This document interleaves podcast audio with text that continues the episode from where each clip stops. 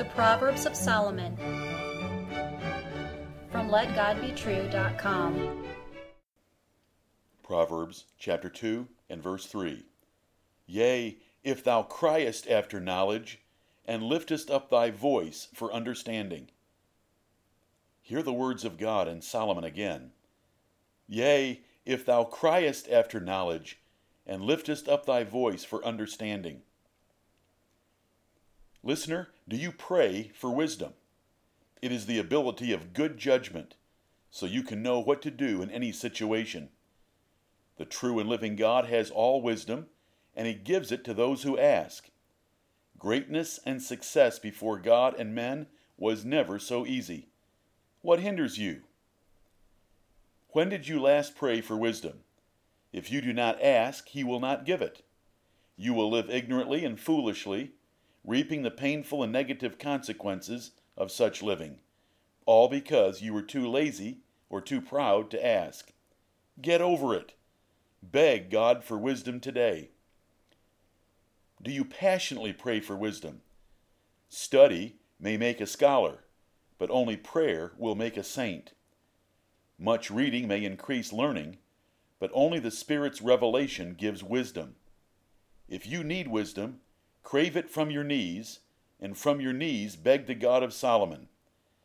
He blessed Solomon above all men, and he can bless you above your peers.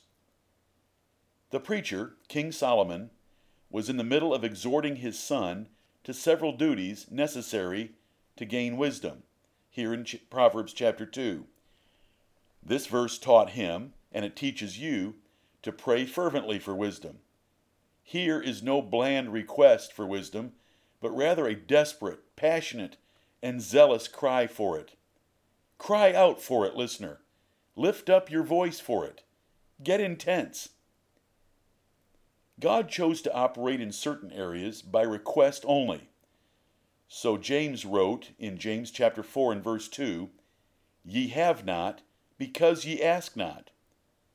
Unless you ask and beg for certain things, God will let you live without them. He has made it easy for you to ask Him as your Heavenly Father. Could it be that your deficiency in wisdom is due to having seldom prayed for it? Wisdom is something you should pray for. If you want more wisdom, God will hear and answer your request liberally. What a precious promise! Especially in the light of wisdom's importance taught throughout this book of Proverbs. God will give it liberally and not criticize you for your intense requests. You may covet wisdom freely before God. But you must ask in faith, fully confident of God's ability and willingness to help you, or you will receive nothing from Him. Reject and forget any thoughts to the contrary, just as Abraham ignored all the problems with having a son by Sarah in old age. Without faith, it is impossible to please God, the great giver of wisdom. God offered Solomon any request and greatly blessed his desire for wisdom. God also gave him things he did not request. But you have the same heavenly offer.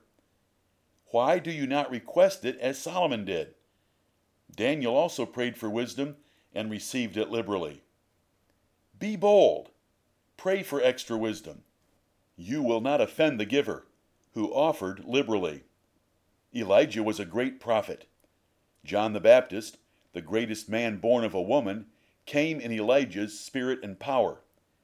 Before Elijah was carried into heaven by the angels of God, he offered Elisha any petition. What did Elisha ask for? Twice the spirit of Elijah. And he got it. This is the simplest way to be great in the sight of God and men. Ask God for wisdom. Remember, it is wisdom that crowns a man and brings him honor. There is nothing in the world to be compared to wisdom. It will distinguish you from others and bring rich blessings from God and men in many different ways.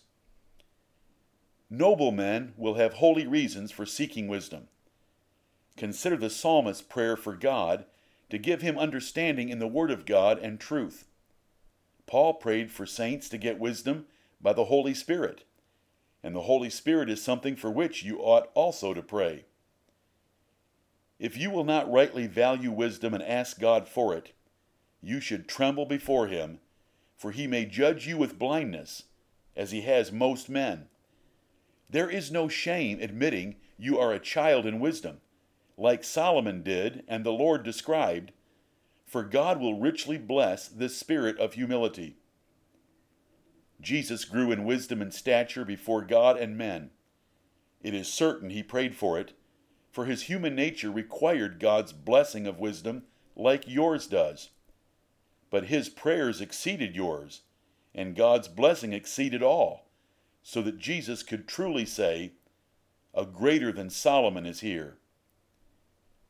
When you ask God for wisdom for yourself, remember to ask for other sincere believers that also desire and need wisdom.